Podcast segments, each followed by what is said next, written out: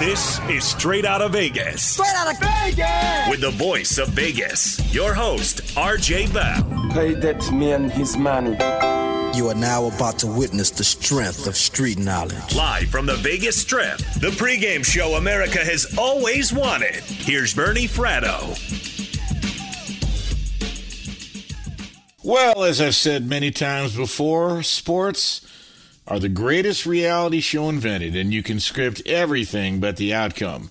That's why this time of year is so much fun. And in our complex world, there are objective truths and there are personal feelings. And our job tonight and every night is to make sure you don't confuse the two. And on that note, I'm Bernie Fratto. We're coming to you live from the Las Vegas Fox Sports Radio studios. And I want to remind you if you're a valued customer, you deserve a simple gesture of appreciation from your credit card company. That's why Discover matches all the cash back you earn at the end of your first year. Discover exceptionally common sense. Learn more at discover.com slash match limitations apply. Tonight I'm going to open by giving a quick synopsis of NFL analytics from the perspective of some Hall of Fame football coaches. Uh, our, are, are analytics an anchor an inflexible anchor, or should they just be a guideline? In about 15 minutes, we'll be joined by Todd Dewey of the Las Vegas Review Journal. He's the writer and editor of our sports betting column here for the newspaper. Things are a little crazy here in the betting world for obvious reasons, and we'll chop that up. After Brian Finley's update, we'll answer a simple question Is it good to bet parlays or not? Are they a sucker bet? I'm going to explain. And we'll close with some quick takeaways from last week in the NFL, quick key points of note, and some college football trends to think about should you decide to throw a few shekels in the college football season, which is already underway. Sports are entertainment, but they're more than that. They're a shared experience. As such, people want to talk about them. You've come to the right place. We've got a lot to talk about tonight. This is Straight Out of Vegas, the pregame show you always wanted. And as they say in Mike Zimmer, Minnesota, it's going to be lit. Analytics have become such a hot topic, such a polarizing topic, such a lightning rod.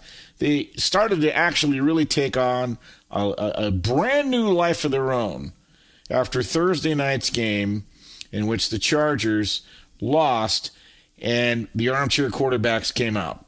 Now, look, I am going to say the same thing I've said about analytics for years, and that is I am not against them. I believe they have a significant place in our world. But my belief is they are not an inflexible anchor. They're a guideline, which means you've got to read the room. I understand all these really smart people and all these TV panel talk shows. You can't abandon the process. Well, congratulations. The operation was a success. You're right. Go get him. You showed us.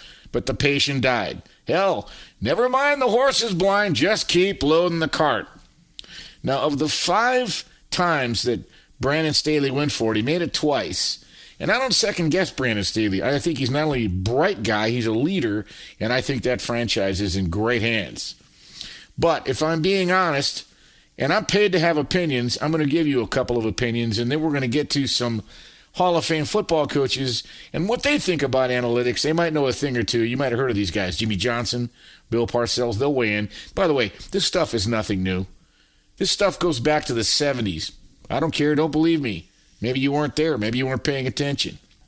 I'll, I'll always remember the, the first Super Bowl I went to was Super Bowl 14 where the Rams lost to the Steelers as 11 and a half point underdogs and they lost by 12 at the Rose Bowl. I've that was my entree into betting, and it was a harsh reality and caused me to be very curious about things. But here's where I'm going with that. Earlier in the year, that, that was a very, very good Ram team. Uh, they had a game against, I, I believe it was Dallas, and the Rams got the opening kickoff, and they drove the ball, you know, 87 yards, got down to the one yard line, ended up kicking a field goal. The Rams lost that day.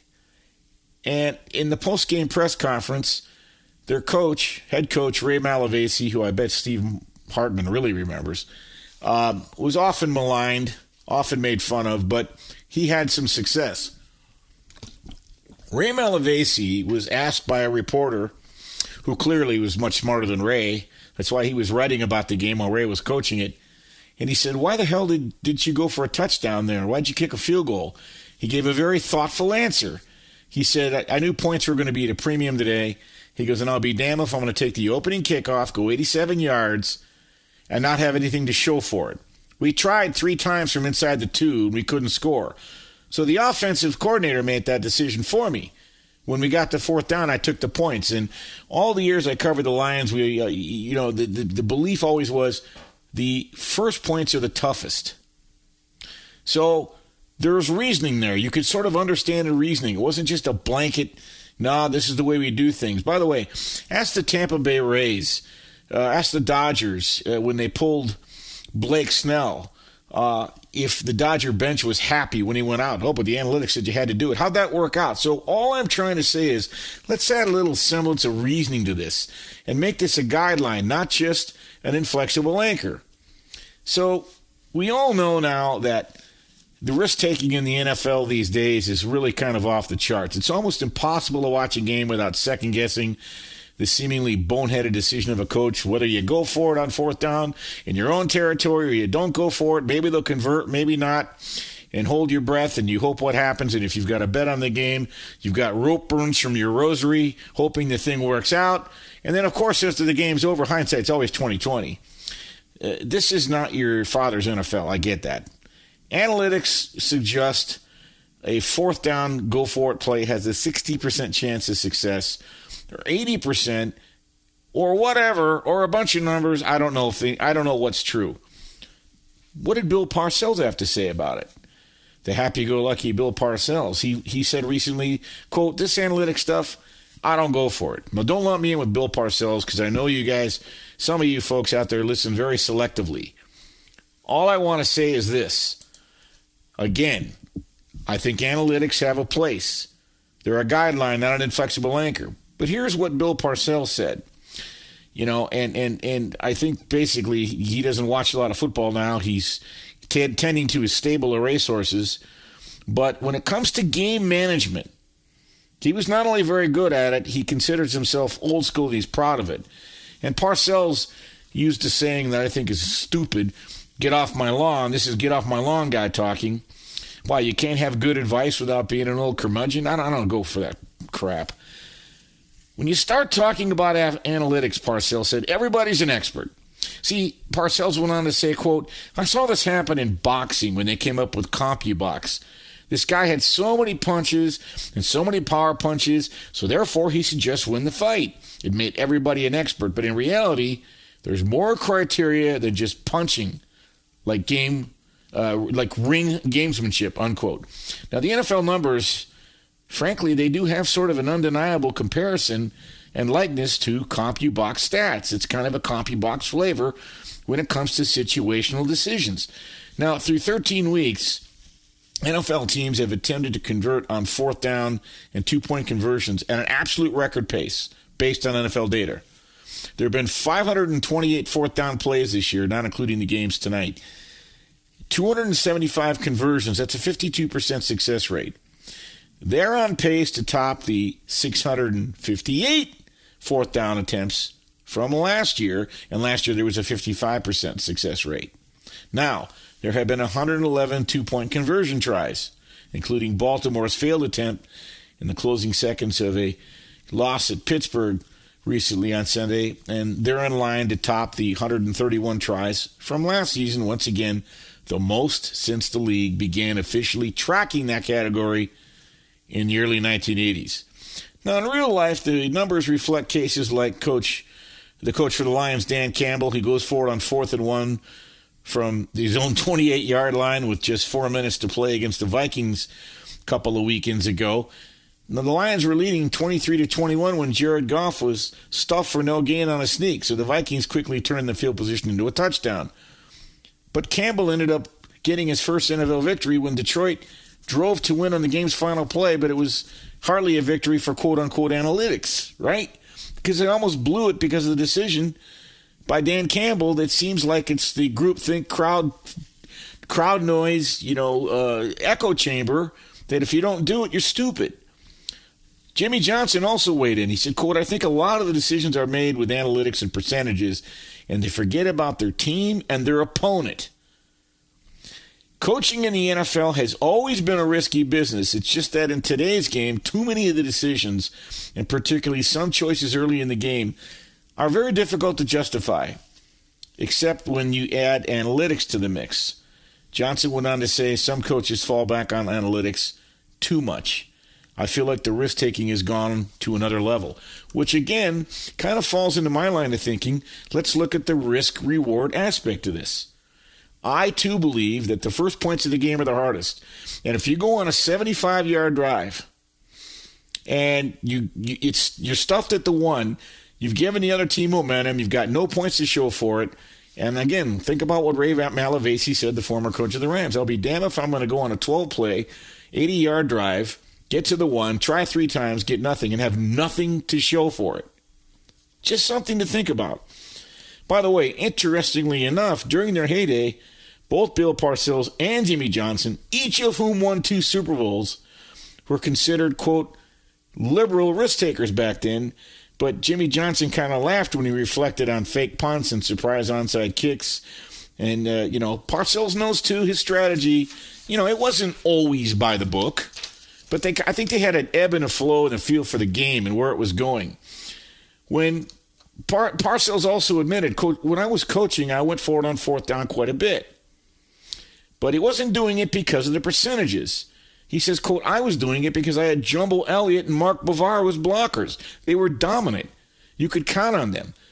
If they if, if the Giants needed one yard to move the chains or get into the end zone, the bottom line is they were going to win their one-on-one battles.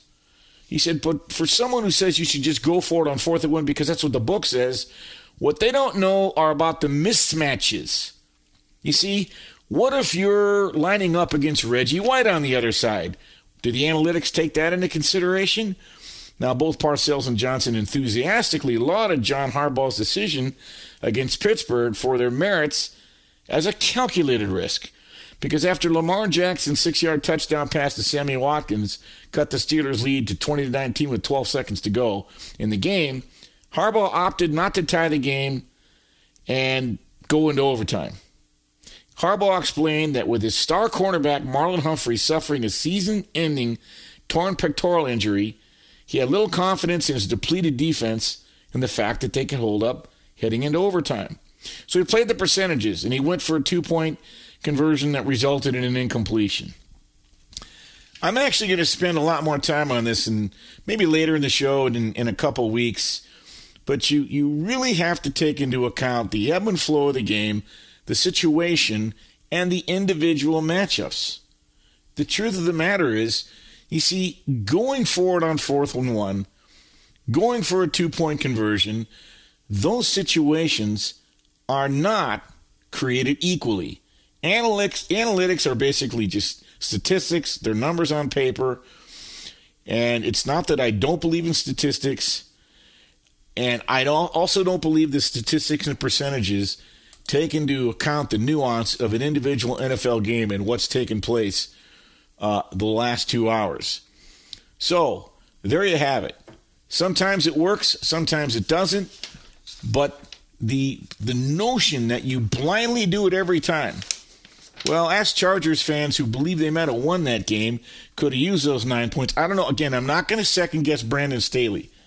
I'm merely saying that you have to wonder if taking the points in the beginning of the game and at the end, if going for it and getting the extra three points, which would have made, which would have given the Chargers a two score lead, would have made a difference. You just have to ask that question. And in that situation, because not all risky plays like that, going for fourth and one and going for a two point conversion, are created equal.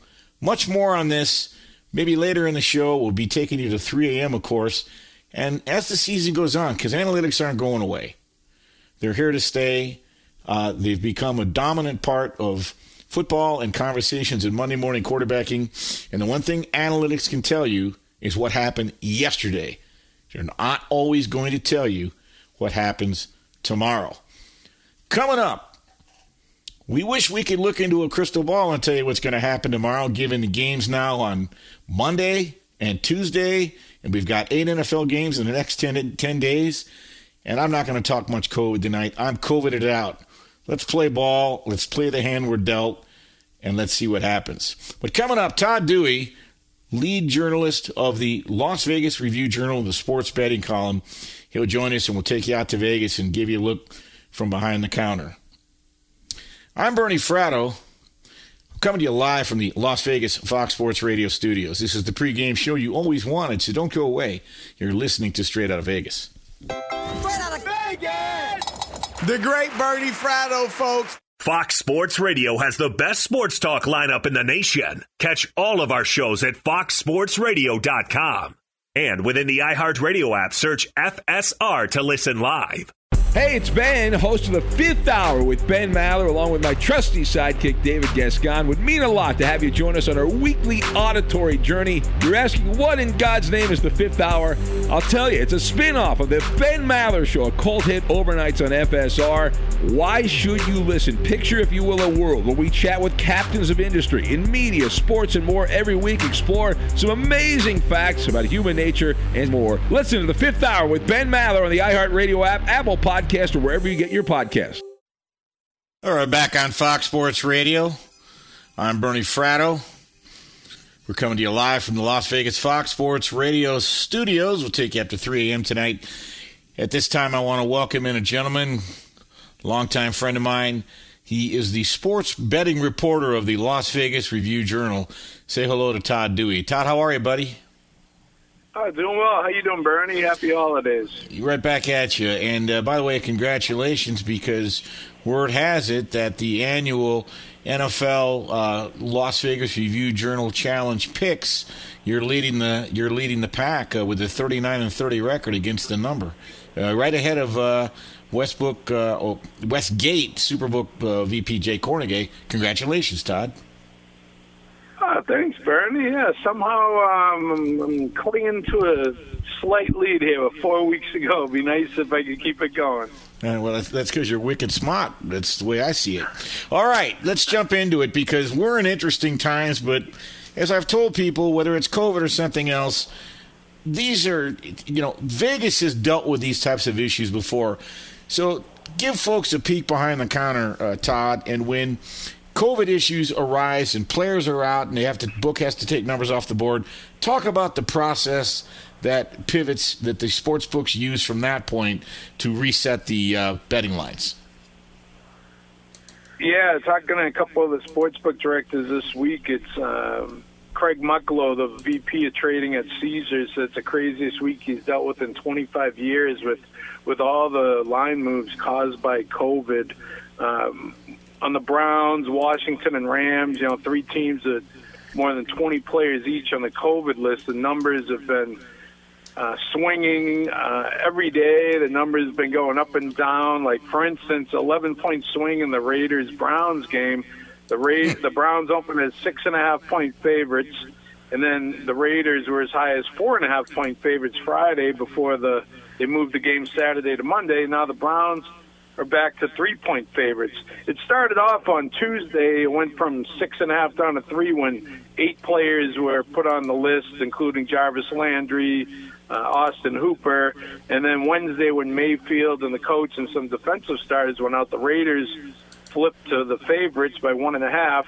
And then when Case Keenum, the backup quarterback, tested positive on Thursday, the Raiders jumped up to three and a half point favorites and they won a little more before the game was moved. And now with the Browns expected to get some players back, you know the Browns are a field goal favorite.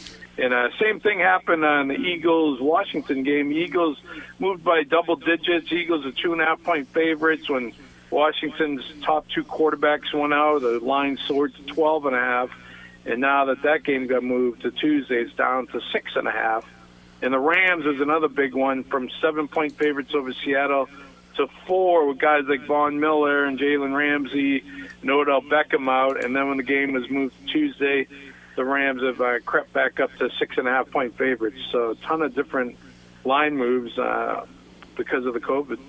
Yeah, I've been following it, and I noticed that today Cleveland minus three here against the Raiders, which is close to home. I know the Raiders are upset about the game being moved. We're going to come back to the NFL in a second. Talk about the process by which books set lines on bowl games.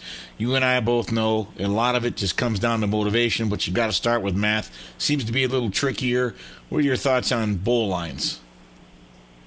Yeah, the bowl lines have been kind of crazy now too. You know, like five years ago, you never even heard the terms opt-outs and the transfer portal, uh, but now it's a, you know, now it's a big part of the sports vernacular and the bowl game handicap. So many players. Uh, I guess five years ago, when Notre Dame linebacker Jaylon Smith, a projected high first-round pick, suffered torn ligaments in the Fiesta Bowl, and he slipped from the first to the second round, lost millions. The next year, Christian McCaffrey and Leonard Fournette sat out, and that trend has just exploded now. With so many guys sitting out games rather than risk injury for the NFL draft, and so bettors are trying to anticipate who, which players might sit out. Like there was a 12 and a half point swing in uh, the Nevada Reno Western Michigan bowl game. Nevada opened six and a half point favorites uh, and now it's swung to Western Michigan is by six after quarterback Carson Strong and some other players opted out. Also, uh, you, uh, the Reno coach Jay Norvell uh, left for Colorado State, and so yeah, the opt-outs and transfers now. You got to keep track of all those. Uh, almost like NFL preseason, keeping track of all the info on who's going to play, and of course, you know, still with. Uh, which teams are motivated and the coaching carousel, which is off the rails now, like 28 different changes. It's amazing. Uh, Pittsburgh and Michigan State tee it up, and Kenny Pickett, who will be a first round draft choice quarterback from Pitt, and Kenneth Walker for the running back from Michigan State. Neither one are going to play. This is just the world we're in. All right, let's go back to the NFL, Todd. Uh, where are the books finding their liability tomorrow, and uh, which games uh, uh will have the biggest decisions for the books? Hmm, I have to look at it. I know there's a ton of favorites, so uh, I'm sure they're going to need the Ravens. The Packers have shot up from four to seven point favorites with Lamar Jackson questionable. He didn't practice this week. John Harbaugh said there's a chance he could play, but uh, bettors are loading up on the Packers in that one. Uh, the, the books are actually probably going to need the Texans with uh, Jacksonville. Yeah shot up from three and a half to five point favorites almost instantly when Urban Meyer was fired, and I guess bettors expect a addition by subtraction in that game, as well as you know that they're they're playing the Texans. But the books, the favorites have been on a big run in the NFL, 11 and three against spread last week, and the first two uh, games this week, the Chiefs and tonight the Colts, both covered. So uh, there's seven favorites, a seven or more, four in double digits tomorrow. And, uh, you know, the betting public typically bets on the favorites and the overs. So uh, the books are going to need uh, one of uh, one of the touchdown or more underdogs to win outright to, to knock out a lot of parlays and teasers. And uh, if not, you know, hopefully the betters will. If all the favorites come through again, the betters will have a nice Christmas. Todd, I just got about a minute, uh, but as we get closer to the Final Four national championship games Alabama, Cincinnati, Michigan, Georgia uh, how has the handle been on those games thus far, knowing that full well 24 to 48 hours is when the real money is going to come in?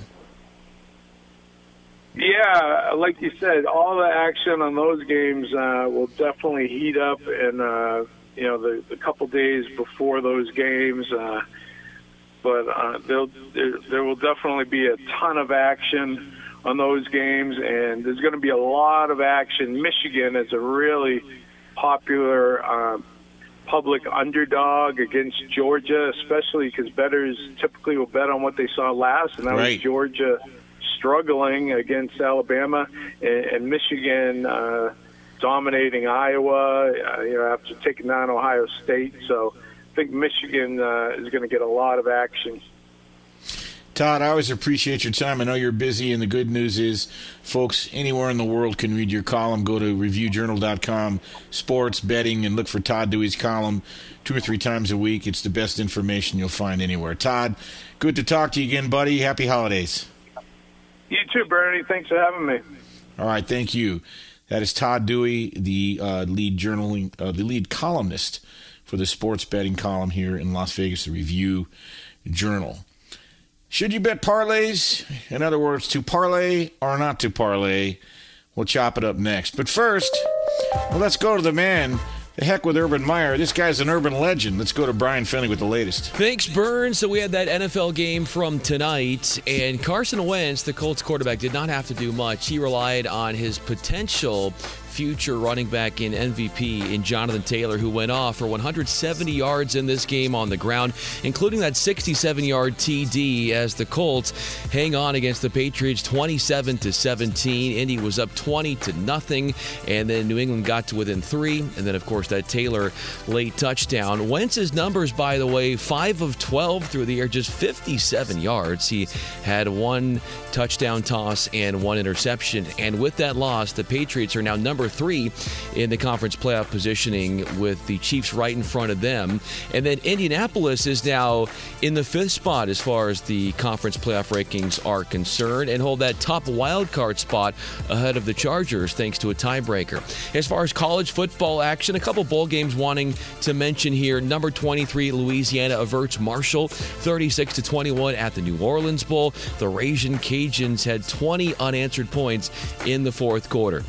Here in Los Angeles, Utah State comes back and beats Oregon State 24 to 13 at the Jimmy Kimmel LA Bowl at SoFi Stadium, where Calvin Tyler Jr., the ball carrier for the Aggies, had 100, 120 yards rushing. He actually used to play for the Beavs, was on that team for four years, goes up against them, rushes for over 100 yards and a touchdown. Also, Western Kentucky gets the job done against Appalachian State 59 to 38. Hilltoppers quarterback Bailey Zappe had had six touchdown tosses in the Boca Raton Bowl.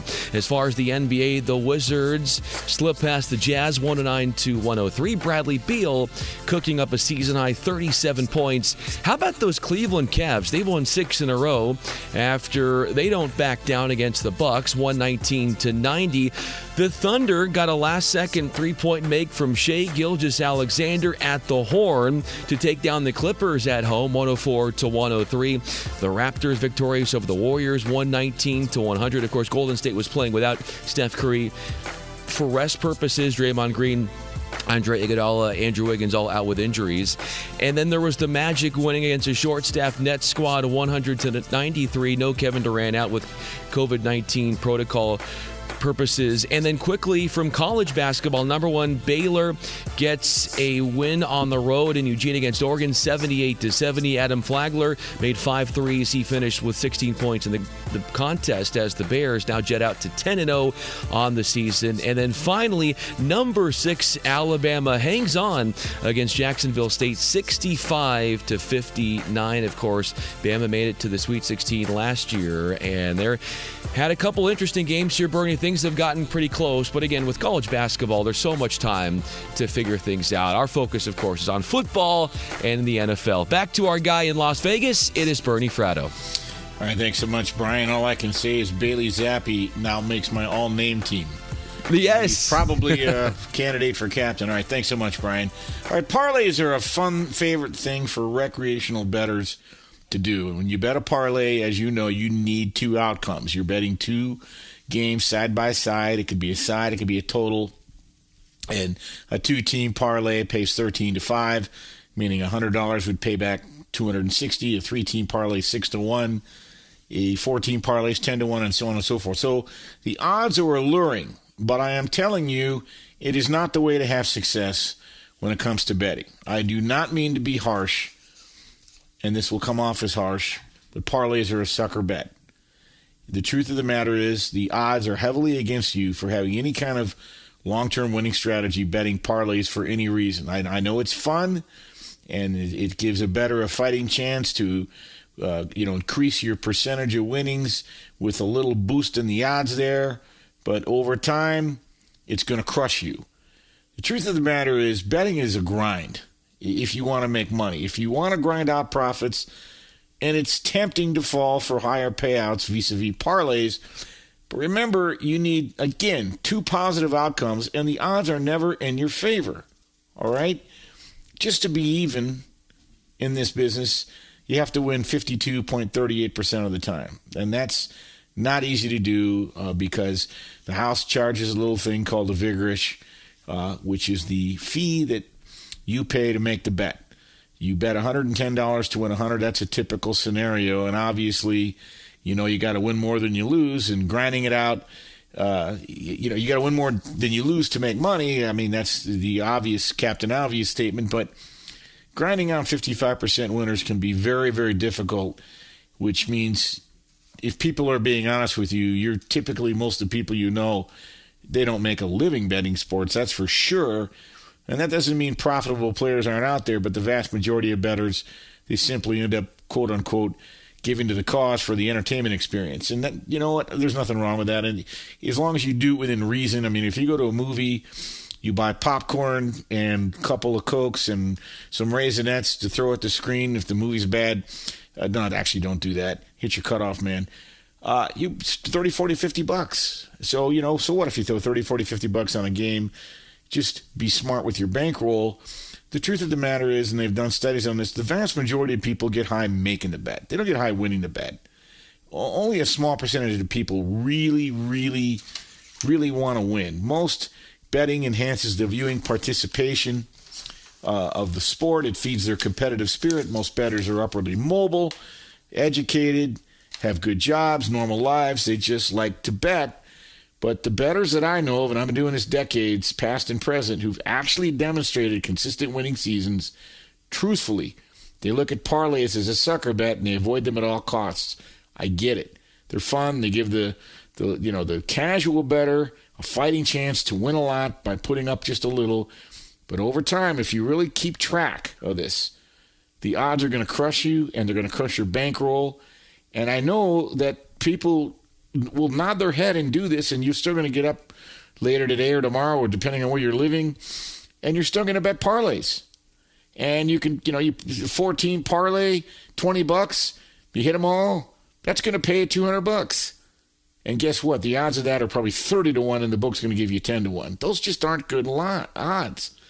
Again, that, that 20, uh, put it on a game or bet the game side by side if you like them. And I'm not trying to tell you what to do or spend your money for you, but for the sake of profit and for the sake of your sanity, try to avoid parlays at all costs. That's what the smart guys do. And I will tell you the percentages and the odds and the statistics and the data over the years suggests that it's virtually impossible to win simply betting parlays. Coming up, a couple of very key things to watch in terms of what we learned from last week in the NFL that we'll head into tomorrow.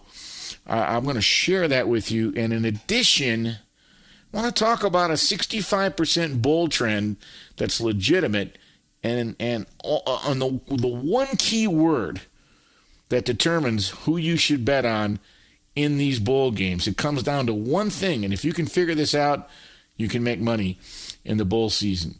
I'll tell you about it in just a second. If you're a valued customer, you deserve a simple gesture of appreciation from your credit card company. And that's why Discover matches all the cash back you've earned at the end of your first year. Discover exceptionally common sense.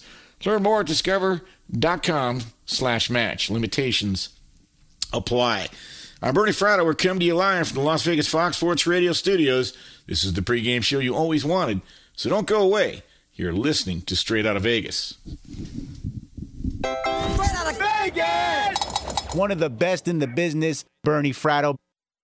We are back on Straight Out of Vegas, the pregame show you always wanted. I'm Bernie Fratto coming to you live from the Las Vegas Fox Sports Radio studios. And before I go any further, I want to thank my broadcast team back in Los Angeles, turning all the dials, keeping us glued together so we can bring you this radio show.